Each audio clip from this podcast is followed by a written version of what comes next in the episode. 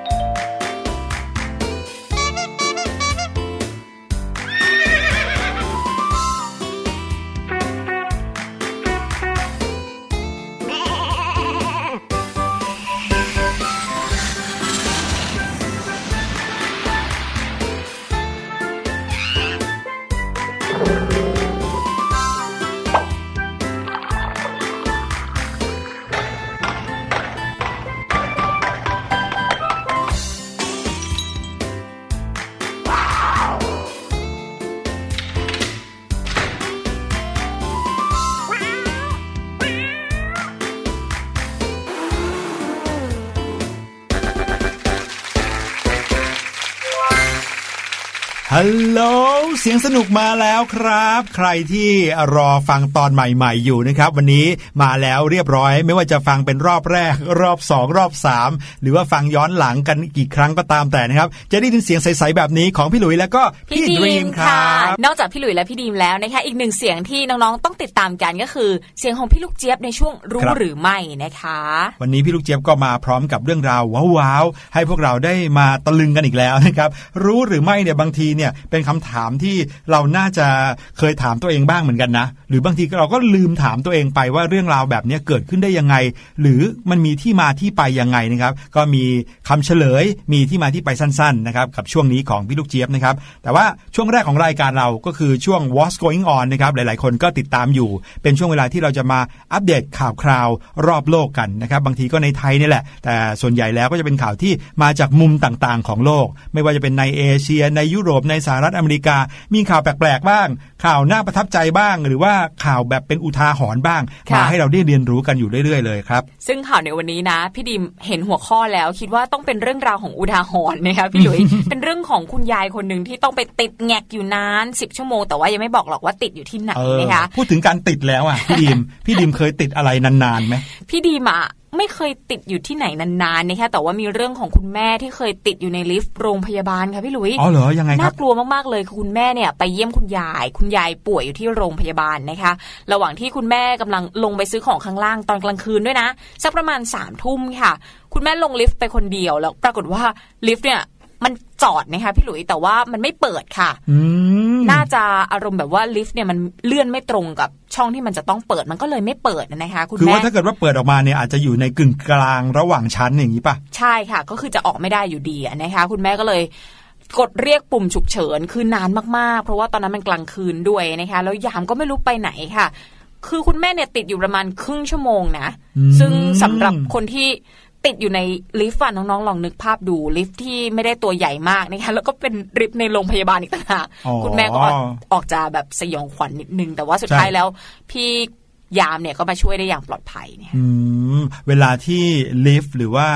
อุปกรณ์เครื่องมือต่างๆนะครับที่ต้องใช้ไฟฟ้านะครับแล้วเกิดชำรุดขึ้นมา หรือว่าเกิดหยุดทำงานขึ้นมาในระหว่างที่ไฟดับเนี่ยนะครับส่วนใหญ่เขาจะมีคำเตือนเอาไว้เนาะค่ะหรือว่ามีข้อพึงปฏิบัติเอาไว้นะครับอย่างเช่นสมมติว่าไฟไหม้อย่างเงี้ยก็จะบอกว่าห้ามใช้ห้ามลิฟต์ใช้เด็ดขาดเออหรือว่าในเวลาที่ไฟดับแล้วเออลิฟต์ ส่วนใหญ่ก็มักจะมีเหมือนกับไฟสำรองนะ แต่ถ้าไม่มีไฟสำรองแล้วติดอยู่ตรงกลางเนี่ยต้องบอกน้องๆก่อนว่าให้ใจเย็นอืมๆบางคนเนี่ยพอติดลิฟต์ปุ๊บเนี่ยด้วยความที่ไฟอาจจะดับด้วยนะครับแล้วก็ทำให้ในลิฟต์ก็มืดมองอะไรไม่เห็นหลายๆคนเนี่ยความวิตกกังวลจะมาค่ะแล้วทำเอาอาการหนึ่งเนี่ยที่เรียกว่า panic เนี่ยมาทำให้เรารู้สึกเหมือนกับโอ้ยจะรอดไหมจะรอดไหมอะไรเงี้ยหลาย ๆคนเนี่ยที่เอ่อเคยผ่านประสบการณ์นี้แล้วเนี่ยมักจะพูดเป็นเสียงเดียวกันเลยว่าให้ใจเย็นค่ะๆแล้วก็ตั้งสตินะครับว่าเดี๋ยวจะต้องทำอะไรก่อนบ้างอืมมีปุ่มอะไรบ้างไหมในลิฟต์ที่จะขอความช่วยเหลือบ้าง หรือปุ่มนั้นถ้าทำงานหรือไม่ทำงานเราจะทำยังไง จะตะโกนแบบไหน และพยายามจินตนาการว่าลิฟต์น่าจะอยู่ตรงช่วงไหนค่ะอย่าตกใจแค่ว่าอุ้ยตอนนี้ติดลิฟต์ออกไม่ได้ ถ้าคิดอย่างนี้แล้วโอ้โหรับรอง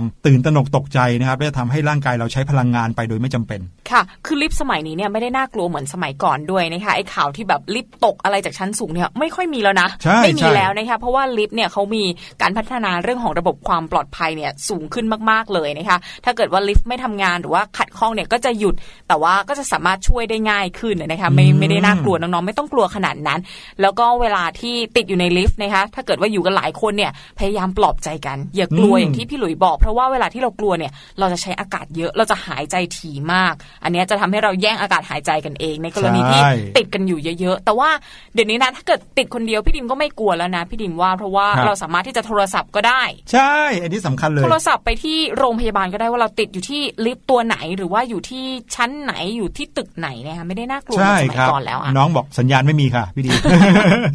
แต่ก็ไม่แน่ละครับ ในเมื่ออะไรก็เกิดขึ้นได้นะ เราก็ต้องเตรียมตัวแล้วก็เขาเรียกเลยว่าเตรียมความพร้อมเอาไว้ด้วยนะครับค่ะแต่จะว่าไปเนี่ยเราได้ยินข่าวลิฟต์ค้างอะไรเนี่ยน้อยมากเลยนะน้อยนั่นแปลว่ามากถ้านับกันเป็นเปอร์เซ็นต์แล้วมันน้อยจริงน้อยๆนะครับมากเพียงแต่ว่าเราก็ต้องไม่ประมาทเหมือนกัน คุณแม่พี่ดุยก็เคยติดครับพี่ในดีมลิฟต์เนี่ยเหรอคะไม่ใช่ครับติดละครอ้าว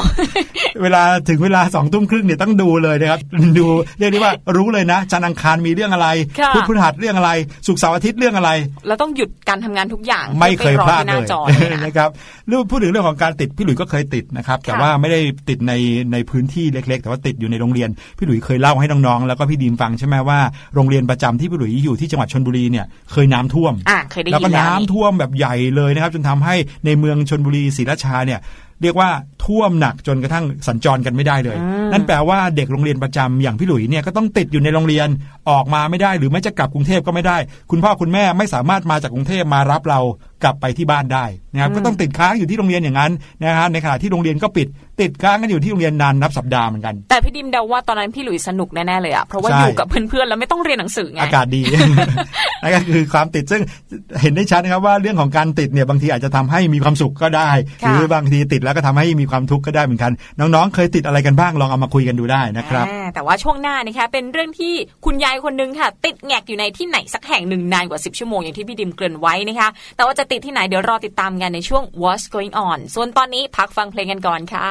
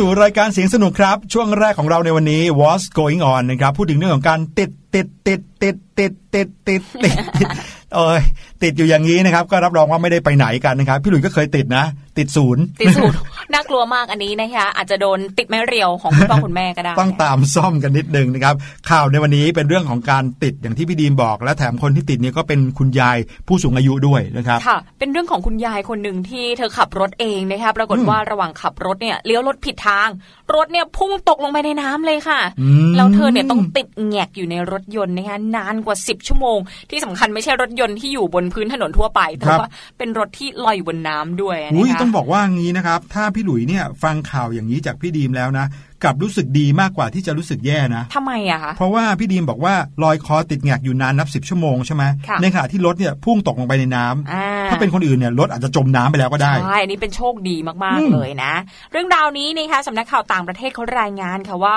พลเมืองดีเนี่ยบังเอิญผ่านไปเห็นแล้วก็ได้ช่วยเหลือผู้หญิงชาราคนหนึ่งนะคะที่ติดอยู่ในรถยนต์ที่ตกลงไปในน้ำนะคะครับโดยเหลือช่องว่างเนี่ย เหนือผิวน้ำเอาไว้หายใจแค่ 8 นิ้วเท่านั้นค่ะโอ้โหโชแค่คดีสุดๆ แค่ศีรษะโผล่ขึ้นมาพ้นนะเนาะนิดเดียวเองใช่ค่ะแล้วเธอเนี่ยต้องอยู่แบบนั้นข้ามคืนถึงกว่า 10 ชั่วโมงกว่าโอ้ที่จะมีเจ้าหน้าที่ดับเพลิงมาช่วยนะคะเอาล่ะอย่างนี้ไม่เรียกว่าโชคดีแล้ว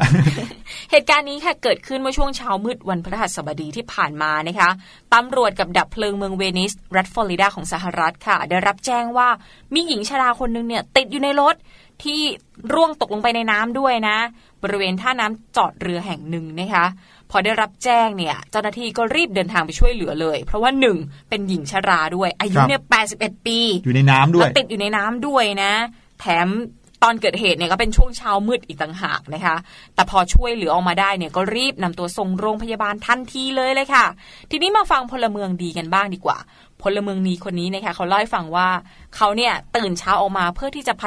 พายเรือคายักออกกำลังกายค่ะโชคดีครับจริง ๆ นะที่เขามาเจอ คือก่อนที่เขากับเพื่อนเนี่ยจะมองเห็นรถคันหนึ่งที่อยู่ในสภาพที่ผิดปกตินะคะเพราะว่ารถทั้งคันเนี่ยเกือบจะจมน้ำมิดไปแล้วนะคะปรากฏว่าพอพายเรือเข้าไปตรวจสอบใกล้ๆเนี่ย ก็เห็นมีมือนึงค่ะกวักออกมาจากหน้าต่างรถ เช้ามืดนะเช้ามืดแล้วก็มีมือนะคะโผล่ออกมาจากรถที่ลอยอยู่บนน้ำเป็นโอ้พี่หลุยเนี่ยพี่หลุยจะทำไงอาจจะพายเรือหนีไปพายแล้เรือวหนีไปแล้วนะคะปรากฏว่าเขาลองเช็คดูแล้วผู้หญิงคนนี้ยังไม่ตายนะคะเป็นคุณยายอายุ 81 ปีค่ะ ตอนนั้นก็ไม่สามารถที่จะช่วยเหลือออกมาได้ทันทีก็เลยต้องแจ้งเจ้าหน้าที่นะคะครับพอได้พูดคุยกับคุณยายค่ะ คุณยายก็เล่าให้ฟังอะนะคะบอกว่าเธอเนี่ยพยายามที่จะขับรถไปจอดรถใกล้ ๆ กับท่าเทียบเรือ แต่ว่าน่าจะเลี้ยวผิดทางค่ะ เพราะว่าตอนนั้นเนี่ยมันมืดแล้วอะนะคะ เป็นช่วงเช้ามืดทำให้เธอเนี่ยเลี้ยวลงไปทางลาดแล้วก็พุ่งตกลงไปในน้ำเลยค่ะ ทั้งรถทั้งคนนะคะ ห่างจากชายฝั่งเนี่ยเกือบ 10 เมตรด้วยกันโอ้โหตอนนั้นก็ไม่สามารถที่จะช่วยเหลือตัวเองออกมาได้เลยนะคะอืมก็คาดกันว่าผู้หญิงคนนี้เนี่ยติดค้างแล้วก็ร่างจมอยู่ในน้ำแบบนั้นเนี่ยนานกว่า 10 ชั่วโมง คือน่าจะมีน้ำบางส่วนที่ไหลลงไปในรถด้วยนะคะครับกว่าจะรุ่งสางแล้วก็มีคนมาพบเธอในที่สุด เคราะห์ดีค่ะที่ตัวรถเนี่ยไม่ได้จมหายไปทั้งคัน แล้วก็ยังพอเหลือช่องว่างระหว่างผิวน้ำเอาไว้ให้หายใจได้เล็กน้อย ก็เลยรอดชีวิตมาได้ค่ะ แต่ว่าก็ต้องเฝ้าดูอาการอย่างใกล้ชิดนะคะ เพราะว่าคุณยายก็อายุ 81 แล้ว ใช่แล้วอายุขนาดนี้นะครับอยู่ในน้ำแช่อยู่ในน้ำนานนับสิบชั่วโมงอย่างเงี้ยนั่นอาจจะหมายความว่ามีอ่าเชื้อโรคอะไรเนี้ยเข้าไปในร่างกายได้ความชื้นต่างๆนะครับอาจจะทำให้ปอดเนี่ยมีอาการได้เหมือนกันเนี่ยพี่ดุยก็ไม่ใช่หมอนะแต่ว่าถ้าคิดถึงตัวเองต้องอยู่ในน้ำนานเป็นสิบชั่วโมงเนี่ย ก็อาจจะแย่ได้โอ้โหนะครัเราบอยู่ในน้ำแค่ 20 นาทีอะตัวเราก็เปื่อยแล้วนะเวลาเล่นน้ำนะนี่ตั้ง 10 ชั่วโมงครับนะะผมอันนี้ก็คืออุบัติเหตุที่เกิดขึ้นนะครับจากการขับรถนะครับแล้วก็ขับรถไปตรงท่าน้ำเนาะซึ่งอาจจะมีอันตรายเกิดขึ้นได้อยู่แล้ว พอฟังข่าวนี้แล้วเนี่ยพี่หลุยนึกถึงข่าวอีกข่าวหนึ่งที่เคยเจอนะครับมันเหมือนกับว่ามีรถคันหนึ่งอะตกลงไปในน้ำอย่างนั้นเหมือนกัน แต่เขาตกลงไปเพราะว่าเขาขับตาม Google Map โอ้โหคือขับตามเอ่อเอ่อ แผนที่ที่เขาเปิดในโทรศัพท์มือถือครับค่ะเขาบอกว่าถ้าจะไปที่นี่ต้องขับไปตามทางนี้ปรากฏว่าขับไปเรื่อยๆขับไปเรื่อยๆอ้าวลงน้ำไปซะอย่างนั้นนี่พี่ดิมก็เคยเจอเหตุการณ์แบบนี้ขับตาม Google Map บอกเนี่ยแหละค่ะ จะไปอืมงานศพที่จังหวัดสุพรรณบุรี ปรากฏว่าก็ขับตามคันคันหน้าเนี่ยนะคะ แล้วอยู่ๆคันหน้าก็หยุดกลางทางค่ะพี่หลุยครับ พี่ดิมก็งงว่าเกิดอะไรขึ้น แล้วคนขับเขาก็เดินลงมานะคะปรากฏว่าข้างหน้าเนี่ยเป็นคันนาจะตกคันนาอยู่แล้วโอ้อะโหค่ะแล้วคือสุดท้ายเนี่ยสองคันก็คือคันพี่ดิมกับคันหน้าเนี่ยก็จะไปงานศพงานเดียวกันด้วยนะคคะรับก็เลยต้องถอยออกมาต้องใช่ไหถมอยออกมาพากันออกมานะคะพูดถึงเรื่องราวของ Google Map แล้วเนี่ยนะครับเรียกได้ว่าอยู่คู่กับมนุษย์เรียกได้ว่าอยู่คู่มนุษย์นะอยู่คู่กับคนที่ใช้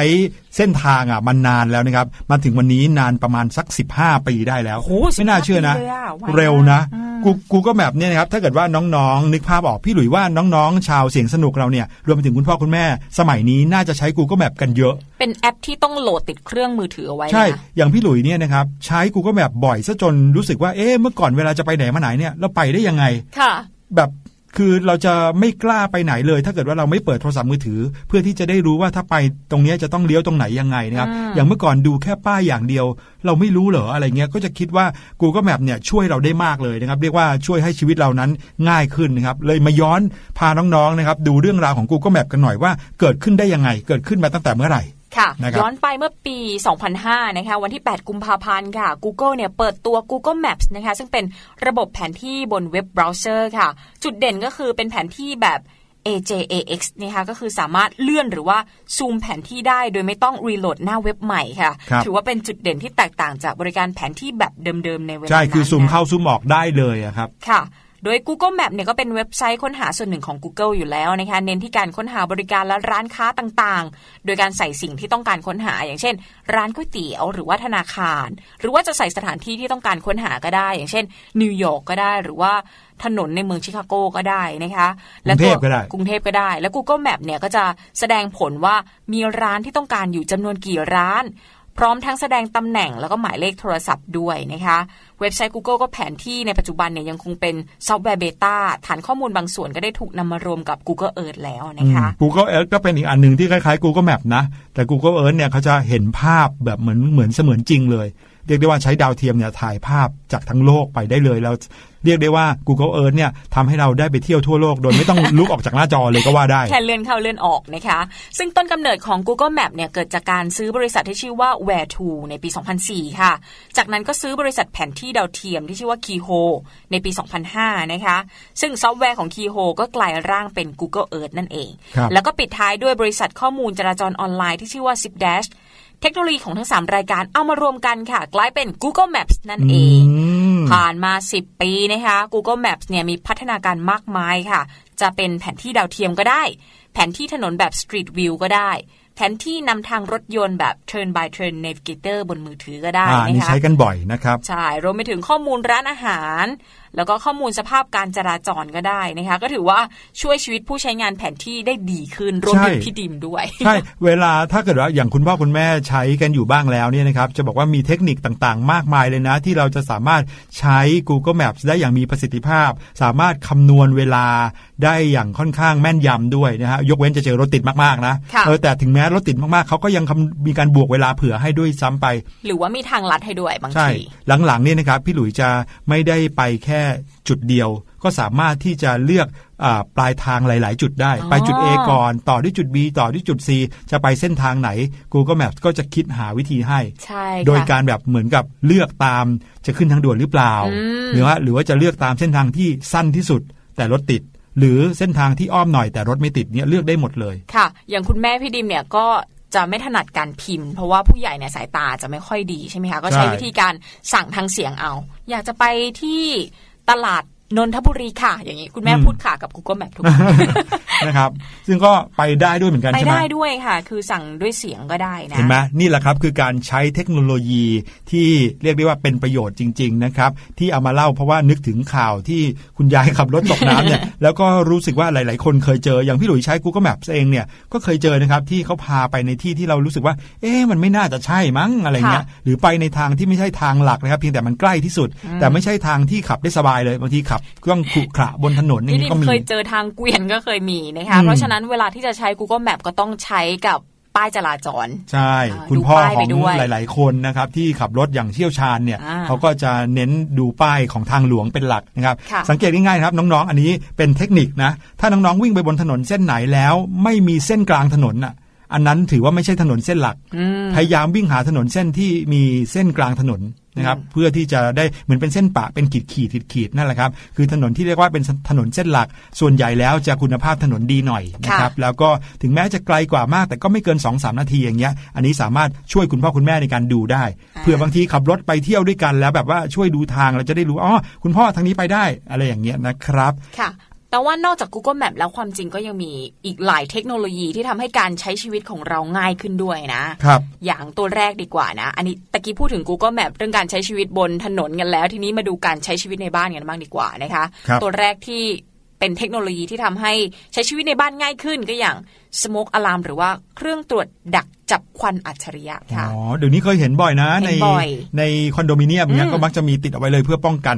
ค่ะ คือเวลาที่มีคนสูบบุหรี่ หรือว่ามีไฟที่ฟุ้งๆ พี่ดิมเคยอยู่ที่ออฟฟิศนะคะอยู่ๆอะลามดังค่ะ ดังกริ้งเลยเตรียมวิ่งกันหมดแล้ว ความจริคงรับก็คือมีคนเวฟของในไมโครเวฟนานเกินไป ควันอืมขึ้นอย่างนั้นนะคะเขาก็จะจับตรวจควันนะคะถ้าเกิดว่ามันมีมากผิดปกติเนี่ยก็จะมีการแจ้งเตือนเหตุฉุกเฉิน แต่ว่าบางที่เนี่ยเขาก็ มีเทคโนโลยีล้ำกว่านั้นก็คือแจ้งเตือนผ่านมือถือได้เลย ผ่านสมาร์ทโฟนได้เลยนะคะครับแจ้งเข้ามาที่มือถือของเราได้เลยว่า มีควันแบบผิดปกตินะ แล้วก็น่าจะเป็นอันตรายต่อสุขภาพด้วยนะคะตรวจจับอะไรที่เป็นพวกสารเคมีในอากาศได้ด้วยนะครับ ว่ามีสารชนิดนี้เยอะเกินไปคาร์บอนมอนอกไซด์มากเกินไปอะไรเงี้ยบอกขึ้นมาเป็นเปอร์เซ็นต์ในอากาศให้ได้เลย เรียกว่าโอ้โหล้ำสุดๆแถมยังพูดคุยตอบโต้กับเจ้าเครื่องนี้ได้ด้วยโอ้โห ไม่ธรรมดาสุดยนะอครับดเลยนะคะยังมีอีกนะครับเป็นเทคโนโลยีสุดล้ำที่ทำให้ชีวิตในบ้านง่ายขึ้นนะครับอย่างเช่น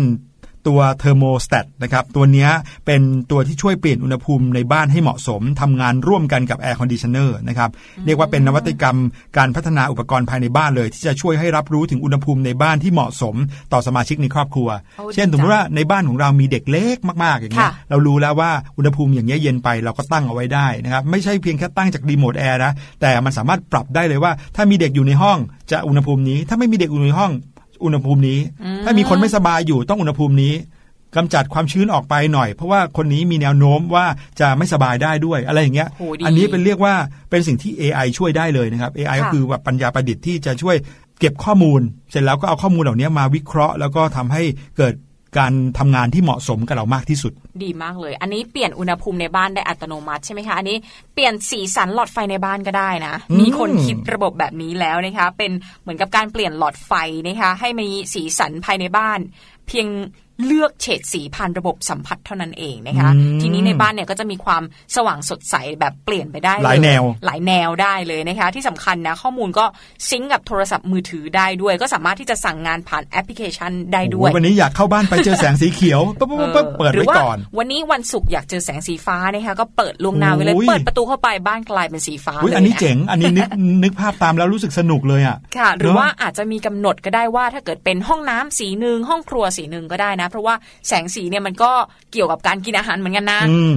บอกเลยนะไอ้ที่เล่าออกมาทั้งหลายเนี่ยคือมีใช้แล้วทุกวันนี้นะครับ ไม่ใช่เป็นเทคโนโลยีล้ำอนาคตแต่อย่างใด ใช่ค่ะ เพียงแต่ว่ายังไม่มีที่บ้านพี่ดิมกับพี่หลุยเท่านั้นเองนะคะ ใช่ครับอะบ้านน้องๆจะมีหรือเปล่าก็ยังไงก็ติดตามหากันไปนะครับ มีระบบเตือนภัยด้วยนะครับอ่านี่สำคัญระบบเตือนภัยอัจฉริยะที่สามารถแจ้งเตือนได้ทุกที่ทุกเวลาผ่านแอปพลิเคชันนะครับมีการติดตั้งที่ง่ายแล้วก็เป็นไปมากกว่าการส่งสัญญาณความปลอดภัยด้วย เพราะอะไรรู้ไหมเพราะเขาสามารถบันทึกเหตุการณ์ที่กำลังเป็นอันตรายต่อสมาชิกภายในบ้านเอาไว้ได้ด้วย และยังวัดอุณหภูมิในบ้านนะครับวัดอุณหภูมินอกบ้านผ่านระบบ built-in sensor ได้ด้วยนะครับเพื่อที่จะบอกว่าจะมีโอกาสในการเกิดอุบัติเหตุหรือเปล่า โอ้โหโอ้โหป้องกันสุดยอดได้เลยนะคะครับอีกอันหนึ่งคือสวิตช์ไฟค่ะ เป็นสวิตช์ไฟแบบอัตโนมัตินะคะ คือจะเป็นสวิตช์ของพัดลมก็ได้แอร์ก็ได้หรือว่าระบบต่างๆ เครื่องใช้ไฟฟ้าภายในบ้านก็ได้นะคะคือครับเราเนี่ยไม่ต้องเดินไปเปิดทีละจุดทีละจุดแล้วนะคะสามารถที่จะสั่งงานผ่านระบบอินเทอร์เน็ตได้เลย หรือว่าผ่านแอปพลิเคชันในมือถือได้เลยนะคะพูดได้แนวง่ายๆว่าทำให้เครื่องใช้ไฟฟ้าในบ้านเนี่ย ทำงานต่อกับมือถือของเราได้เลยเปิดโอ้ปิยดล้ำล้ำหรือว่าเราอยู่ข้างนอกแล้ว แต่ว่าลืมเปิดพัดลมให้แมวอย่างเงี้ยโอ้โหเราก็สามารถสั่งแอปพลิเคชันมาเปิดพัดลมให้แมวได้เลย นี่ แต่พอเราเข้ามาบ้านปุ๊บเราต้องปิดพัดลมนะครับพอแมวอยู่ก็เปิดพัดลมให้แมวได้อะต่อมายังมีอีกครับอะอันนี้มาอะไรที่ใกล้หน่อย เป็นการน้ำครับพี่ดีมอ่าการน้ำการน้ำที่แบบต้มน้ำร้อนเนี่ยจะล้ำสมัยได้สักแค่ไหนนะครับ ความไม่ธรรมดาของกาน้ำนี้นะครับคือสามารถเชื่อมต่อกับระบบอินเทอร์เน็ตได้ หลายคนอาจจะงงว่ากาน้ำจะไปต่อระบบอินเทอร์เน็ตทำไมนะครับแต่ว่าสามารถช่วยให้เรานั้นได้น้ำร้อนก่อนที่เราจะเดินเข้าไปในครัวครับอ๋อนี่นะครับสมมุติว่าคุณแม่ตื่นมาเนี่ยคุณแม่สามารถกดจากอินเทอร์เน็ตอ่ากดจากมือถือปิ๊งให้เขาต้มน้ำเลย พอเดินเข้าครัวปุ๊บก็มีน้ำร้อนรอเลยนะครับแล้วก็มันก็จะช่วยให้ไม่ต้องเสียเวลารอด้วยนะครับแล้วก็ยังสามารถตั้งเวลาได้อีกด้วย นะครับเรียกได้ว่าสะดวกมากขึ้นก็แล้วกันนะครับค่ะสำหรับเรื่องของการน้ำที่ล้ำอนาคตแบบนี้อ่าพี่ดิมเป็นคนรักสัตว์อย่างที่ว่าไปนะคะก็มีอุปกรณ์อีกอันหนึ่งใช้ติดตามความเคลื่อนไหวของสัตว์เลี้ยงสุดโปรดก็ได้ด้วยนะคะฮะเพียงแต่วางเจ้าตัวอุปกรณ์เอาไว้เนี่ย เวลาที่เราออกไปทำธุระนอกบ้าน หลังจากนั้นเนี่ยก็สามารถที่จะสั่งงานผ่านแอปพลิเคชัน เจ้าเครื่องนี้เนี่ยก็จะติดตามความเคลื่อนไหวของสัตว์เลี้ยงเราได้นะว่ามันทำอะไรบ้างในวันๆอืมคล้ายๆกับกล้องวงจรปิดเนาะอันนี้ก็จะคคล้ายๆกันล้าย ๆ แล้วก็สามารถมองได้ในโทรศัพท์มือถือด้วยโอ้โหนี่แค่ตัวอย่างเท่านั้นนะของที่ล้ำอนาคตนะครับเออของเหล่านี้บางทีเนี่ยเอ่อ ถ้าอยู่ในภาพยนตร์เมื่อหลายปีก่อนอาจจะเป็นสิ่งที่โอ้โหล้ำอนาคตว้าวมากดูไม่น่าเชื่อเลยแต่เดี๋ยวนี้เกิดขึ้นแล้วนะครับ หลาย ๆ บ้านพี่หลุยเดานะ ว่าก็น่าจะมีอะไรที่ล้ำๆอยู่บ้างแล้วแหละค่ะนะครับ ก็เรียกได้ว่านี่แค่เป็นเรื่องราวของวันนี้นะครับในอนาคตไม่กี่ปีข้างหน้า อาจจะมีอะไรที่ล้ำๆมากยิ่งขึ้น เอามาทำให้ชีวิตสะดวกขึ้นได้มากกว่านี้อีกก็ได้ครับ ค่ะ นี่ก็เป็นเรื่องราวที่นำมาฝากกันในช่วง What's Going On ในวันนี้นะคะ ส่วนช่วงหน้าค่ะ พี่ลูกเจี๊ยบก็มีเรื่องราวว้าวๆที่เกี่ยวกับกาแฟมาให้ติดตามกันค่ะ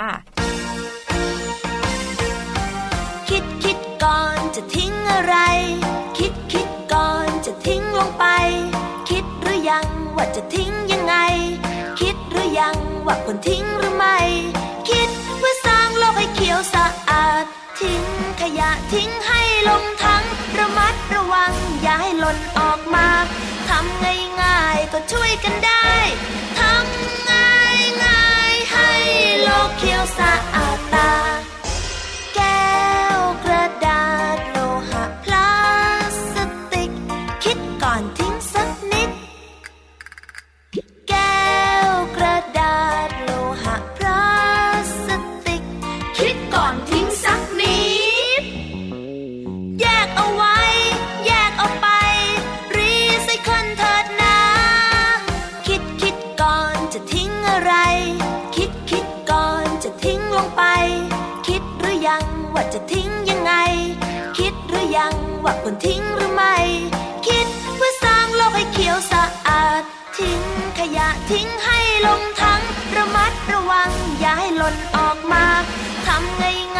ง่าย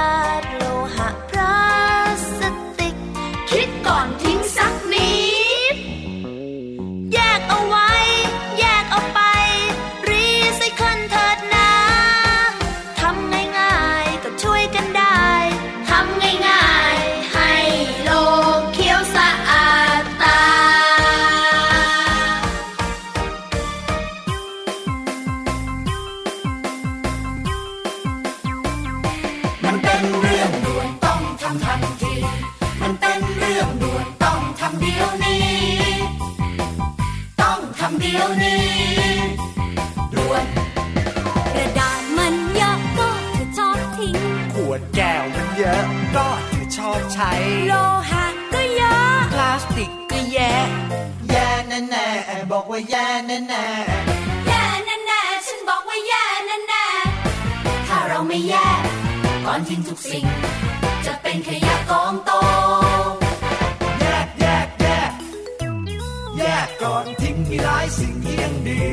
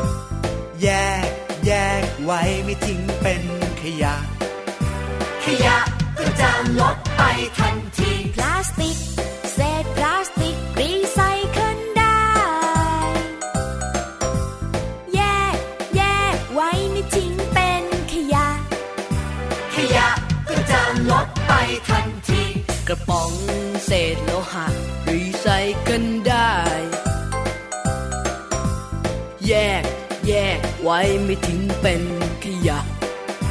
ขยะก็จะลดไปทันที แก้วนี่แยกแก้ว กระดาษนี่แยกกระดาษ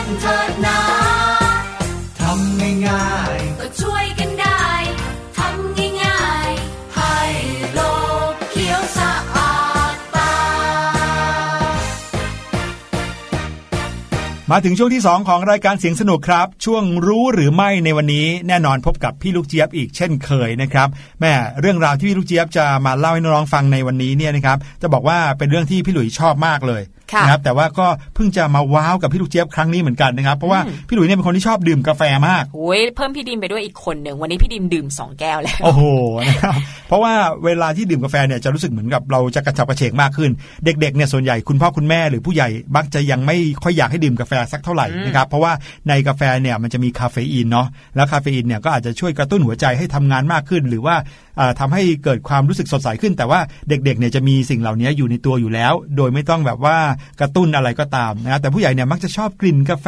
ใช่ไหมชอบดื่มอะไรร้อนๆพูดง่ายๆเริ่มแก่แล้วนั่นเองค่ะนะครับแต่ว่าเรื่องราวของกาแฟมีอะไรให้ว้าวบ้าง พี่ลูกเจี๊ยบมามีมาฝากนะครับ ในช่วงรู้หรือไม่ครับค่ะรู้หรือไม่กับพี่ลูกเจี๊ยบจ๊ะเอ สวัสดีค่ะ สวัสดีทุกคนนะคะ แล้วก็ต้อนรับทุกคนเข้าสู่ช่วงของรู้หรือไม่กับพี่ลูกเจี๊ยบนั่นเองค่ะ อากาศร้อนๆแบบนี้นะคะ เครื่องดื่มค่ะ ที่เรียกว่าหลาย ๆ คนเนี่ยนะคะ มองหาเลยน่าจะเป็นเครื่องดื่มที่มีความเย็น แล้วก็บรรดาเครื่องดื่มหวานๆต่างๆ ใช่ไหมล่ะคะ โดยเฉพาะคุณพ่อคุณแม่ค่ะ หรือบรรดาผู้ใหญ่นะคะ สิ่งหนึ่งค่ะที่เรียกว่าขาดไม่ได้เลย หลังจากที่ได้ไปส่งน้องๆเข้าโรงเรียนแล้ว คุณพ่อคุณแม่ไปทำงงานก็มักจะต้องมีเครื่องดื่มชนิดนี้ติดตัวค่ะ นั่นก็คือกาแฟนั่นเองน้องๆล่ะคะเคยเห็นพฤติกรรมของคนในบ้านไหมคะว่า เอ๊ะทำไมผู้ใหญ่เนี่ยเขาชอบดื่มกาแฟจังเลย แถมบางครั้งนะ ยังอาจจะเคยได้ยินด้วยว่า โอ้ยวันนี้ยังไม่ได้กินกาแฟเลยรู้สึกแปลกๆ หรือบางทีค่ะ โอ้ยยังไม่ได้กินกาแฟเลย ปวดหัวทำงานไม่ได้ จนทำให้เรานะคะ อดสงสัยไม่ได้เลยแหละค่ะว่า อาการของการติดกาแฟเนี่ยมันมีอยู่จริงเหรอ แล้วทำไมคนเราเนี่ยถึงได้ติดกาแฟมากกว่าติดเครื่องดื่มอย่างอื่นล่ะ ยกตัวอย่างเช่นเครื่องดื่มดีๆ ต่อสุขภาพ อย่างน้ำผลไม้ หลายคนแอบตอบแทนนะคะ บอกว่าแหมแค่รสชาติเนี่ยก็ไม่เหมือนกันแล้วนะ ดังนั้นร้อนๆแบบนี้ก็ขอกินอะไรหวานเย็นหวานมันหน่อยละกันนะคะ เอาละค่ะ ไม่ว่าเหตุผลของการกินกาแฟคืออะไรนะคะ เดี๋ยวเรามาดูกันดีกว่าค่ะว่า จริง ๆ แล้วเนี่ยนะ เราเนี่ยติดกาแฟ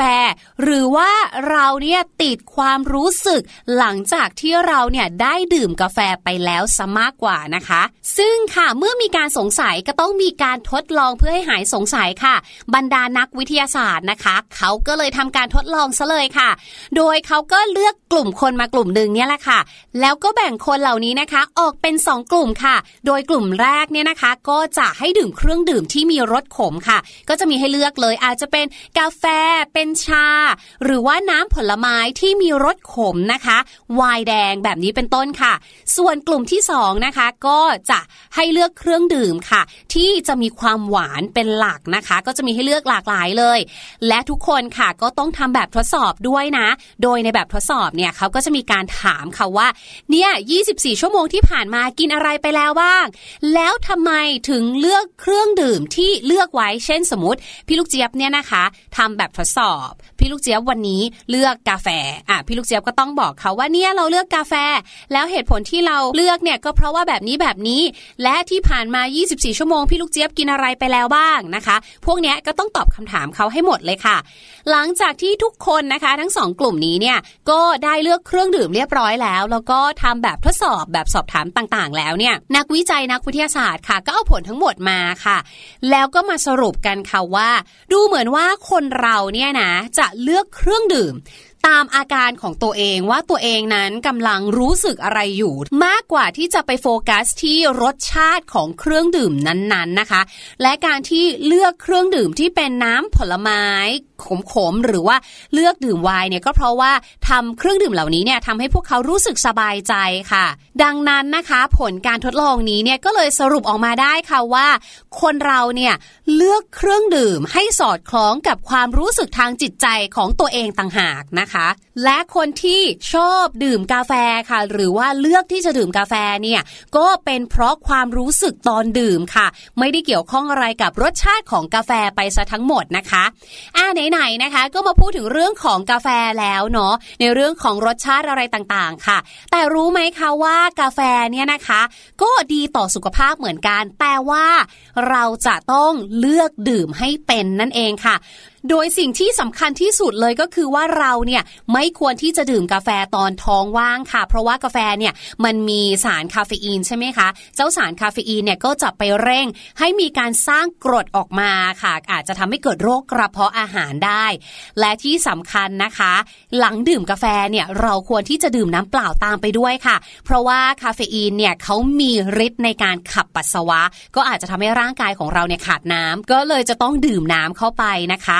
และแน่นอนค่ะอีกหนึ่งอย่างค่ะ ไม่ควรดื่มกาแฟก่อนนอน เพราะจะทำให้นอนหลับยาก แล้วก็ยังส่งผลให้ร่างกายไม่ได้พักผ่อนอีกด้วยค่ะ และนี่ก็เป็นเรื่องน่ารู้เกร็ดเล็กเกร็ดน้อยที่พี่ลูกเจี๊ยบนำมาฝากกันในวันนี้นะคะ เรียกได้ว่านำมาฝากคุณพ่อคุณแม่หรือว่าผู้ใหญ่ในบ้านกันโดยเฉพาะเลย รวมไปถึงน้องๆคนไหนนะคะ ที่มีเครื่องดื่มโปรดปรานของตัวเองอยู่ค่ะ แล้วก็อาจจะรู้สึกติดนะคะ เช่น โอ้โห ติดโกโก้เย็นจังเลยอะต้องได้กินทุกวันนะคะเนี่ยรู้แล้วว่าน้ำตาลจากโกโก้เยอะมากอยากจะเลิกทำยังไงดี ก็อยากจะให้รู้ไว้นะคะ ว่าจริง ๆ แล้วเนี่ยเราเนี่ยไม่ได้ติดตัวโกโก้หรอกค่ะ แต่ว่าเราติดความรู้สึกฟินตอนที่เราดื่มต่างหากดังนั้นนะคะ ก็ลองหาเครื่องดื่มอื่น ๆนะคะ ที่มาชดเชยกันค่ะ หรือนะคะอาจจะลองลดปริมาณน้ำตาลลงดูบ้างก็ได้ค่ะ เปลี่ยนมาดื่มเป็นโกโก้ร้อนนะคะ แล้วก็ให้น้ำตาลเนี่ยลดน้อยลงหน่อยค่ะ ก็น่าจะช่วยได้เช่นเดียวกันค่ะ ส่วนวันนี้นะคะพี่ลูกเจี๊ยบขอลาไปก่อนแล้วไปดื่มโกโก้ร้อนบ้างดีกว่า สวัสดีค่ะ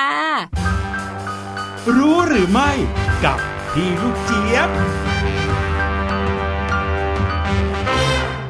โอ้โหพูดเหมือนกาแฟมีชีวิตเลยนะครับ กาแฟก็ติดคนได้เหมือนกันนะครับ จะว่าไปเนี่ยพี่หลุยเคยได้ยินนะที่ที่เขาบอกว่ากาแฟที่จะทำให้เรารู้สึกดีได้นะจะต้อง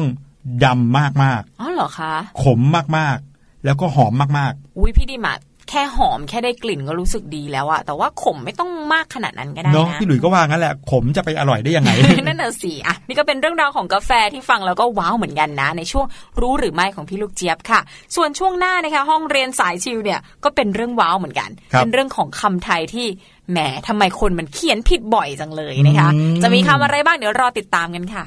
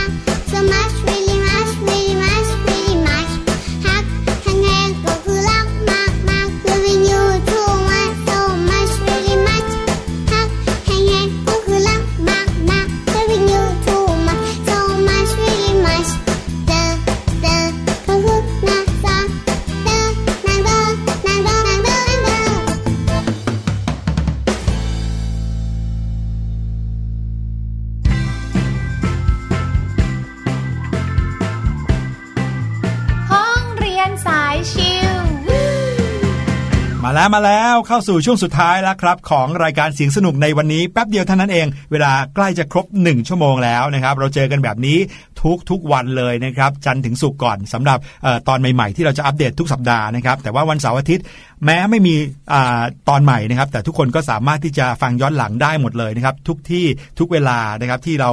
อ่าสนใจหรือว่าทุกเวลาที่คิดถึงกันนะครับ วันนี้ในช่วงห้องเรียนสายชิลครับพี่ดีมมาถึงคิวของวิชาภาษาไทยกันบ้างนะครับแต่ว่าอาจจะเป็นภาษาไทยทับศัพท์บ้าง หรือว่าเป็นภาษาไทยที่เราชอบเขียนชอบพูด แต่บางทีอาจจะใช้ผิดเขียนผิดก็มี พี่ดีมนะมั่นใจใน ภาษาไทยของตัวเองมากๆเลยค่ะ พี่หลุยคือได้เกรดสี่ตั้งแต่เรียนเนี่ยทุกเทอมเลยนะนี่ก็เลยคิดว่าตัวเองเนี่ยน่าจะเขียนคำถูกต้องเสมอ แต่ความจริงแล้วเนี่ยยังมีหลาย ๆคำนะคะพี่หลุยที่พี่ดีมเนี่ยเขียนผิดแล้วก็ไม่รู้ตัวด้วยนะคะ ใช่ แถมบางครั้งเนี่ยบางคำเนี่ยพอเวลาผ่านไปเนี่ย ราชบัณฑิตก็กำหนดวิธีการเขียนใหม่นะอืมคือเปลี่ยนไปโดยที่เราไม่รู้ตัว เพราะฉะนั้นวันนี้น้องๆมาเรียนรู้พร้อมกันเลยดีกว่านะคะว่ามีคำไหนบ้างที่เราเนี่ยมักจะเขียนผิดบ่อย ๆ นะคะ ใช่ครับ ต้องบอกงี้ว่าเดี๋ยวเนี้ยเอ่อมีอะไรให้เด็กๆสนใจเยอะมากเลย ไม่ใช่แค่เรื่องของภาษาไทยเท่านั้นนะไม่ว่าจะเป็นเรื่องวิทยาศาสตร์ เรื่องของความอะไรต่างๆ ที่หาได้มากในอินเทอร์เน็ตนะฮะแล้วส่วนใหญ่แล้วเนี่ยถ้าไม่ใช่บรรดาคลิปวิดีโอ ก็มักจะเป็นเนื้อหาที่เป็นภาษาอังกฤษนะค่ะทำให้เด็กๆเนี่ยก็เรียกได้ว่ามีความรู้เพิ่มมากขึ้นในหลาย ๆ ภาษา จนทำให้ละเลยในความเป็นภาษาไทยไปบ้างนะครับ แต่ไหนๆแล้วเราเป็นคนไทยแล้วเนาะอะไรที่เป็นภาษาไทยเราก็ควรจะต้องพูดให้ถูกเขียนให้ถูกนะครับ บางทีอาจจะเคยชินก็เลยทำให้เราเขียนผิดนะครับ เรียกได้ว่าบางคนถ้าเขียนผิดแบบครูภาษาไทยต้องแบบ อ้ยกุมขป่วยมับเลยอะไรเลเงี้ยยอะเออหลาย ๆคำก็ใช้